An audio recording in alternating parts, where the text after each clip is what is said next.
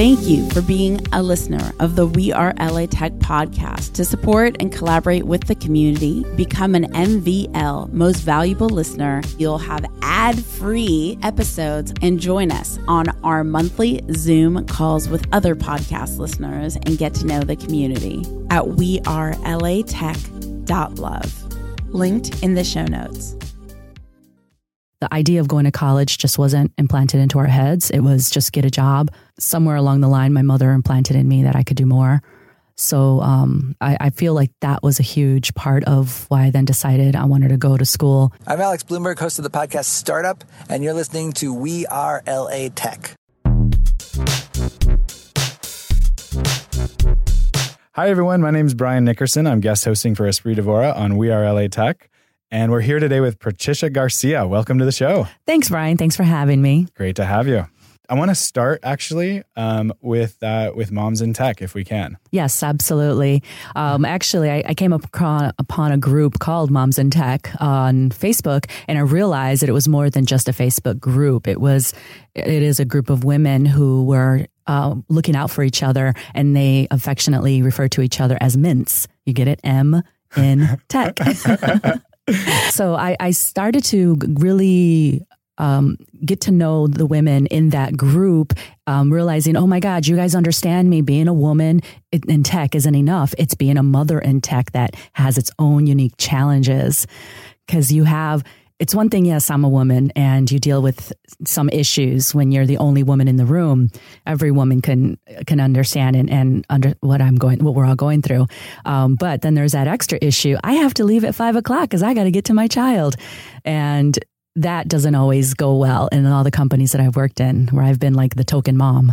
Yeah. Uh, and so if I can, I, I just want to own what just happened before the show, where we, it's actually illustrative, right, of some of the challenges you face where um, we're recording with guests today. We're running late a little bit, mm-hmm. um, and and not respectful fully of your time. Um, and and you're having to make changes with your son to be on the show today, which I appreciate. Um, and it's also indicative, right, of some of the challenges yes. I think that you that that that not just you, but moms in tech face. Absolutely. And as you as you know, being in tech, it's it's very demanding. You it's it could be unpredictable your boss doesn't really care that you have something going on at home. As far as the business is concerned, business comes first. Um, so yeah, I thought about. I've I've tried many times to try to start my own business, but mm-hmm. honestly, I, it's better to work some for somebody because I did get a little bit more freedom mm. and flexibility. So you just have to look for that mm-hmm. when you're working on projects with people. So then I've, I've figured it out after 20 years of being in, in tech. I've figured it out uh, how to be there for both. But yes, there are moments where you're, you're stressing, uh, trying to figure out how am I going to get this project done and get my son what he needs for school tomorrow. Right. I guess are there because we we hear a lot about companies like being more open in terms of flexible time mm-hmm. and and allowing people to um, live their lives. Yes. Right from 30 or 40 years ago, it was like you couldn't leave the office. Now right. there's at least a little more flexibility. Yes. Have we come far enough though? Uh, I think we can go a little bit further. We, I still hear stories. I'm long done with breastfeeding, but I still hear stories of women who have to take that time out. 15 minutes twice a day, possibly during work. So, yeah. I mean, that's equivalent to someone taking a cigarette break. Someone else is mm-hmm. taking a pumping break.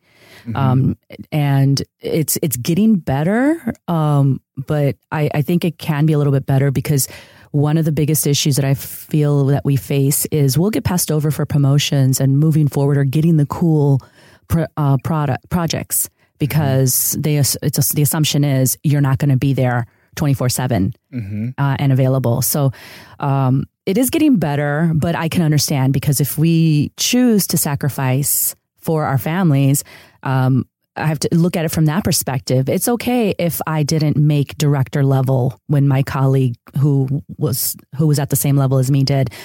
I'm creating a basketball star right. at home because I'm dedicating time into his career and his life, getting him out through school and into college. So I have to look at it that way. I'm working on two projects for right. two different uh, entities. Does our society need to do a better job of recognizing that? Uh, we're getting better. I like to be positive, yeah. and I do feel we're getting better. And now we're uh, my team that I'm working with now. A lot of them don't have kids, but they and yeah. it's mostly men. I'm, I'm surrounded by engineers, and surprisingly, I, I get a lot of support. If I say my son is sick, the next day someone's, how is he? How is he doing? Is he feeling great. better? Uh, where before people just didn't, they didn't ask me how he was doing. They're like, okay, well, can you be, will you be in tomorrow? Yeah. And, um, and yeah, just it was a balancing act that we always have to go through. And it's like we still want to be leaders in our industry, uh, but at the same time, you know, you've got a little human that wants you to be a leader Right. to them. So you you um I, I was hearing a sort of before and after. Is Uh-huh. it is there a line for you? Is there is there a moment in time where that changed, or is it a gradual change, or is it part of the Me Too movement? What what do you think is? Um, I think it started to change when I realized that my son, he was going to fall down. He was going to go down the wrong path if I didn't dedicate more Mm. time to him. And he was diagnosed with ADD, which isn't the worst thing in the world. I, I've got ADD. A lot of people probably listening have ADD. Um, and, but he needed that extra help or he was going to fail in school. And I realized that I had to just let people know this is what I'm going to do. You're, I'm not going to miss this. I have to be at his school. I'm going to be there for him. Mhm. Um, and those are the choices I made. Others, they have different choices. They have two parents in the home uh, who can take over some of the duties. Some people are lucky enough to be able to hire extra help for them. So wh- where was the line? I think the line was when I saw that my son could potentially be failing, and I, I couldn't. Fit. And if he was gonna, if he was failing in school, that means I was failing him. Yeah. And are you, if I can ask, are you a single parent? Yes. Um, so there's some unique challenges, not only some, probably big unique challenges with that. Yes, but I, I- I'm I went got through it. I found a network of people. Yeah. Um, I actually grew up in outside of Chicago. Uh-huh. I had family. I had lots of family to help me. I can call my parents, be like, "Hey, there's no school tomorrow. Take my son." Yeah, of course he can come. Okay, no problem. Um, but I've always wanted to move to Los Angeles, and the opportunity arose. And I'm like, okay, I'm just gonna take my son and move 2,000 miles away from everybody, where I know nobody. Uh, so that was a challenge, but it was and it was a risk that I took, and I'm glad that I took it because I need I needed the I needed the change, and and my career was um, heading in that direction. So um, I managed to make it work. I found a network of people. I found people willing to help me, and that's all I did. It's like I had a vision, Mm-hmm. and I set out. I'm like, this is what's gonna, this is what we're gonna do, and we did it. We made it work. It sounds like not just found, but created. Yes. Yeah, I did create it. I, I, you know, I reached out. I'm like, okay, who do I start with? What Yeah. about the PTA? So you said you wanted to come to Los Angeles for a long time. Why? Yes. Why Los Angeles? Obviously, we're we're Espree's a big fan of Yeah. LA. Um, as of as are many of us. Many of the folks listening are from LA. But what what was the draw for you? Well, ever since I was a little girl, actually, well, I was born in San Diego, Okay. and my mother moved us, me, I should say, when I was about two. So I didn't really get to appreciate, you know, the tropical s- weather and Uh-huh. She the was palm trees. she was looking for better weather, right, in Chicago. Yes. yes, she took me to there. I don't know what she did to me. Um, and I just grew up knowing that I was from Southern California and I always had this desire to go back. Mm-hmm. And I Los Angeles, I don't I think at the time when I was younger, um, I think I was more drawn to the whole glitz and glam of Los Angeles, but somehow I just put it in my head. I want to move to Los Angeles. And uh, eventually I, I was working with a company for five years and they offered me the opportunity to move me to the Los Angeles office. I'm like, yeah, let's do it. Mm, Oh, it wasn't that quick, actually. I was like, wait, what about my child? What about, it took, I think it was like a year worth of, of um, negotiating back and forth and me figuring things out before I officially my, made the move. Yeah, yeah. Um, and so and so you're in UX. Yes. Um, tell us a little bit about about that. So, um, yeah, I'm a user experience designer for maybe 10 years. Before that, I was a software developer. That's where I started my career out of college, software development. Um, but then uh, I, I wanted to do more design work, and I've went back to school, got my master's degree, and uh, uh, human computer interaction, and which led me into a career in user experience. Um, so it's been great. It's where I belong. It's what I want to do. Um, it goes. It it it, it allows me not just to be creative, but with as a user experience designer. So we design the the experience for people using digital interfaces, so software apps, mobile apps, websites. Um, it's so much more than just a UI. A lot of people assume UX and UI is the same thing. It's so much bigger than that. It's Yeah. understanding what people's motivations are, what makes them what what makes them happy to to feel they feel like they've accomplished their goal. Um, it's not just that we figured out the color of a button. It was like, right. you know, was this the right approach to begin with?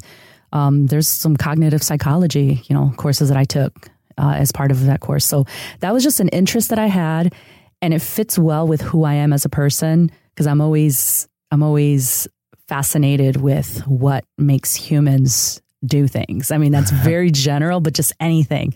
Yeah. Like, you know, why did that serial killer kill so many people? I want to know what's in his head. we just got dark quick. I know. How did we go from beautiful now it's yeah? But I mean, that's just a that's It's an extreme. Yeah, it's a Yeah. very wide range. um, but yeah, so and then of course I've always been interested in technology, so it just seemed like the perfect place for me to be as a user experience designer. So now it's my goal in life to kind of evangelize the uh, philosophy of user experience and Mm-hmm. I like talking to people in starting with their new companies or new products. And Yeah. I, it's just like on my own. I'm just like, okay, I'll take a look at your product and um, let me give you some advice.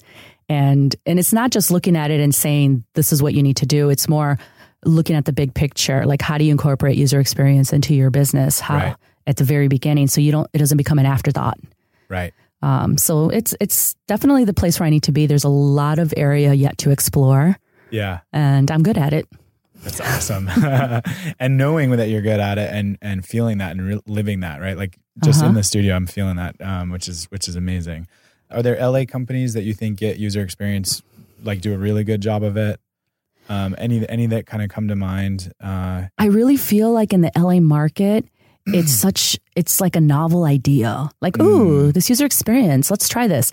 And not with every company. I haven't spoken to every single company, so I, I'm not trying. I hope I'm not offending anyone, but I've the the encounters that I've had with some people, it does come off as either an afterthought or it gets mingled with UI. That it's just the design of the interface when it's when I think of user experience and most people that I've that I've been I've had the honor of mentoring under uh, also think of it as user experience. It's that entire from when you wake up to the idea that you have that you want to do something to actually completing that task. yeah. So it could be I need to go to the bank and deposit money. So you know, you are you dealing with an ATM? Are you dealing with an app? Are you dealing with a teller? Like, what does that person feel like? Do I feel good when I walk out of there that I've I've done what I've came here to do? Yeah. So it's it's not a new concept. Obviously, we've been you know architecture thinks about it as well in a different way. You know, human factors is a field that's been around for years yeah. when designing uh, furniture or all kinds of products um, is just taking it into the digital realm. So Yeah. and there's just so much there to explore when we get into virtual reality and AI Yeah. and all of that. There's about to be more to explore, right? Yes. As that, as that uh, Yes, as AI and AR explodes. I know, and I'm I know I'm I'm just barely dabbling in those areas. I want to um, touch a little bit on the Me Too movement, Okay. if we can. yeah, absolutely. Um, and obviously, I'll bring a little bit of a masculine voice and space to it. but what strikes you about the movement so far? Like, what are you optimistic about? Where does it still need to go?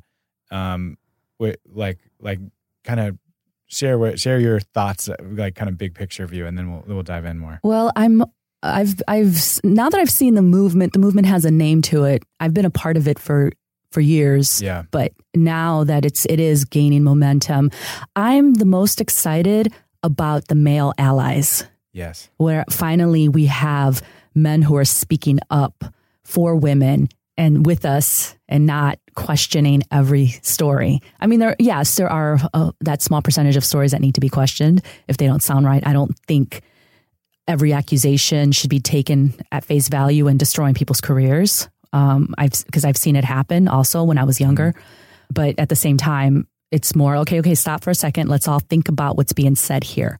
Don't necessarily say she's a liar. Don't necessarily say he needs to be fired. Let's let's review what happened and then we can decide what to do. Um, I mean, I'm glad that it's taking moment. It's it's picking up momentum, but I also I also want. I've always been very cautious about some of the casualties along the way, uh-huh. and um, I'm, I've always been very careful. And I I that's I tend to speak very careful about it as well when when uh, new accusations come up. Mm. Um, but like, yeah, I'm, I'm just most excited. I said about the new allies that we're getting. One thought I would share around that is it is that the the world is very much a masculine world, or it has been the Mhm. construct that we've created, um, and so the the the lens through which many of these things are looked is like it's okay that there's been male transgressions for thousands of years. We just don't want to have one male picked out the wrongly for the transgressing hmm versus like that whole shit is not okay. And it's and it's gotta actually like we're on the birth of a new construct Right. and I, I have heard other men use that um, worry about the movement as well. hmm Um, but it does seem to me as a male that most of what you will see getting traction in social media hmm has a has a kernel of truth, and that's why it gets traction. And the places where there's not a kernel of truth generally are not those stories are not coming to the fold or they're getting like shut down pretty quickly. hmm So at least my perspective on it is like, yes, there may be a little bit of casualties, but Mhm. like we're we're working from this like tsunami of transgression that now Mhm. needs to switch the other way in Mhm. order for real change to happen. Right. No, and I see that as well. You're right. If if something isn't true, the truth will come out, and it's maybe you've got a bruise as opposed to Mm. you got completely knocked down. So yeah, I see in that. Only I think because I come from a past of seeing it happen, I'm being cautious is all because I Yeah. don't I seen somebody's life almost get destroyed. This is Mm. before Me Too movement. Yeah. And luckily I was there to back them up. Right. So uh, yeah, so what you're saying has some truth to it. That if there is, as long as long as we find out enough about that, what really happened, so that person maybe they walk away with a little scratch from it all, but nothing damaging. Right. Yeah, and there's um right there needs to be discernment in the transgression, right? What Mhm. Harvey Weinstein did is obviously at way far one end of the spectrum. Right. And then you have other transgressions, a comment um, that are not legal felonies. Right. Aziz Um, Ansari. but yeah, Aziz Ansari maybe. But but there's still there still is an element of truth that like that's inappropriate behavior. Mhm. Oh, absolutely. Um, and, Absolutely. and that, that also like like sometimes it's those it's the like the the system of all those little things are like we'll let those little things go Mhm. is what actually lets the like Yes, no, I wouldn't let the little ones go. Now, the, if I can, if I can just speak on that really quickly, Yeah. since we brought it up, uh, Aziz Ansari issue. What the problem that I had with that is calling it something that it wasn't. He Mm. was an asshole. He was definitely not a gentleman. He was outed. Okay, so women dating him will know. But the way to call that a sexual assault yeah was insulting to Mm. those women who've been assaulted. yeah We've all been in a situation, most of us, a lot of people have been in a situation that we regret. Mhm. And no, he shouldn't have treated her that way. He should have treated her like a lady. Mhm. Um, but he was, but I I wasn't, I did that's, it was not a sexual assault. And that was insulting to real victims of sexual assault, is how I looked at Right. it. Um, I mean, but he survived it, right? It was fine. Like you said, the story came out, he survived it. Hopefully she learned too. She doesn't need to be shamed. She just didn't know. She Yeah. didn't know any better. He didn't know any better. And Yeah. hopefully they both learned from the situation yeah and she understands what real sexual assault is. She just probably didn't know what to compare it to. She's probably never been sexually assaulted in her life. And Well, our culture needs to develop more language around these issues because Mm-hmm. I think a lot of times, especially from a U.S. based perspective, like this stuff doesn't get talked about that right. much. hmm Um, and then and and and it seems like we're all developing more language and more discernment in this. Right. space. You're right. It's um, not black and white. It's not it's not one extreme or the other. There's those in betweens. There's the the whole like the the stereotypical fraternity bro. yes. like how many women can we sleep with and and that sort of mentality where they're they they may not be doing anything wrong or or the pickup artist. Yes. You know what I'm talking about? They're not doing anything wrong. They're getting permission, but they're playing mind games. Yeah. And Yeah. going back to what I do as a, a user experience, in our field, we have this thing called black patterns that Mm. mean that's where people basically take the, it's like a therapist who uses mind games on a person. Like they've learned to be a Mm. therapist, and rather than use it for good, Yeah. they use it to destroy a person. And that's Yeah. what pickup artist is doing.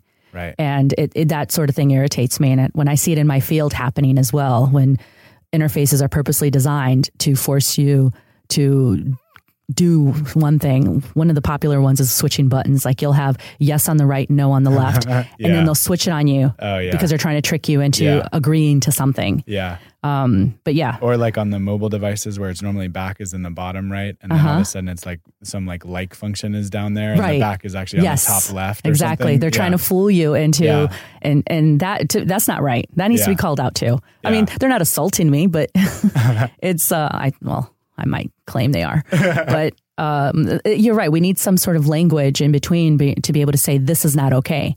If you want, if you want to be a decent human being, don't Yeah. act this way. Yeah. Patricia, is there advice you would give to men um, to better support the change that's happening in the world? I would say don't be so afraid to to well how do I because this is what I tell my son. You can't be afraid to take on the qualities that are traditionally given to uh, are considered called feminine like such as it's okay to cry if you're feeling sad. It's okay to express your feelings. And if you're angry that's there's you need to, there's a healthy way to deal with that anger. Um, I, just a lot of the ways that we're raising men have been raised to believe i feel like that's probably it's causing the problems not just against women but as we've seen what's been happening in the world you know causing these other tragedies with anger and so i don't like this idea of raising boys saying it's not it's okay it's not okay to to feel this way it's not okay to feel it's not okay to cry when it yeah. is i mean i've got a very strong young man he's been raised by a woman Yeah. but he's a tough kid you Yeah. know he was raised by a tough woman Yeah. and I will cry if I'm sad. I will cry if I'm frustrated. I will cry. And he gets angry. That's fine. He doesn't hit things. He deals with it. He talks about it. He moves on. There's nothing wrong with talking about it. So I I just think that men can learn just as women can learn from men. I think men can learn from women in how we express our emotions and our feelings, and that you can still be emotional and still be masculine. Yeah, absolutely. So, Patricia, can you share with us a little bit about your background, where you came from? Because it uniquely informs where you are today. Yeah. Uh, so I grew up in a city outside of Chicago that was a huge uh, neighborhood of immigrants from Mexico. Uh, so Spanish was actually my first language. I had to learn English in school if I wanted to uh, speak to some of my American friends. Um, even though we were majority Hispanic, um, that's that's how we grew up. That's what we knew, and the idea of going to college just wasn't implanted into our heads. It was just get a job. A lot of my friends had kids in high school or just out of high school. I was the only one then to go on. I had to give up a lot of my friends to go to college. Yeah. Uh, somewhere along the line, my mother implanted in me that I could do more. So um, it was. I, I feel like that was a huge part of why I then decided I wanted to go to school. And it wasn't until somebody came to our um, co- our high school talked about being a computer engineer, and I said I can do that. and so I, I just the little opportunities that I had to work with technology, I realized that I was figuring these things out, and um, I wanted out of this neighborhood. I wanted I wanted more for myself. My friends that were working now, and they were in offices, and yeah, they were making a little bit more money than I was because I was going to school. But eventually, I I surpassed them. Um, so um, I didn't I I didn't go to school with people that I grew up with. I didn't really I didn't couldn't afford to be in a dorm because I had to pay for my own education. So there was there was just um I think I brought a lot of rawness into Yeah. my field where I, I wasn't spoiled. I wasn't entitled. Not that a lot of people were. A lot of people struggled as well. But I, but I feel like I always brought that street attitude into the office. Yeah. And by that I mean I did never picked up like the company way of speaking. Mm-hmm. I would I would call bullshit when I saw it. Yeah. and some people didn't like like it sometimes, but I'm like I, I can't sugarcoat it. This is what it sounds like what you're saying. And um, so I feel like that's what it brought to me in the field and and working, um, especially working user experience. It's like I have to think about put myself in people's shoes, and I think I've had I've had the opportunity to be in different shoes that it was easy for me to kind of jump back and forth. Yeah. That makes sense. Yeah, it does. Um, and do you see? I mean, do many of your peers now? uh, Your, is your background unique amongst your peers in terms of, uh, you know, specific to kind of UX and engineering? So far, it has been. I haven't met Yeah. anybody else who's who. Um, I- mean, don't doesn't mean they don't exist. Um, but like for instance, when you decide to go out after work, we didn't have a lot in common. A lot of my coworkers they wanted to go to the bar, you know, sit down, have a conversation. I grew up with the neighborhoods that I grew up in. We grew up with DJs and house music and going to the clubs. Hmm. And that was usually my unwinding. Yeah. It was a lot different. And um, like company parties were unusual because they were all at the bar drinking. I was on the dance floor dancing. And so, and there was, there would be a few every once in a while. I encounter one or two people that are with me. Yeah. But for the majority of me and my coworkers, that's, I'm, I'm still kind of different. Yeah which is good. I, I, think that that different perspective, right, in terms of mm-hmm. creating unique experiences and what right. you do in UX, um, right. is is probably a gift for the companies you work yes, with. Yes, I I believe so. Yes. Beautiful. Um, so, what advice would you give to young people who want to uh, get into this field?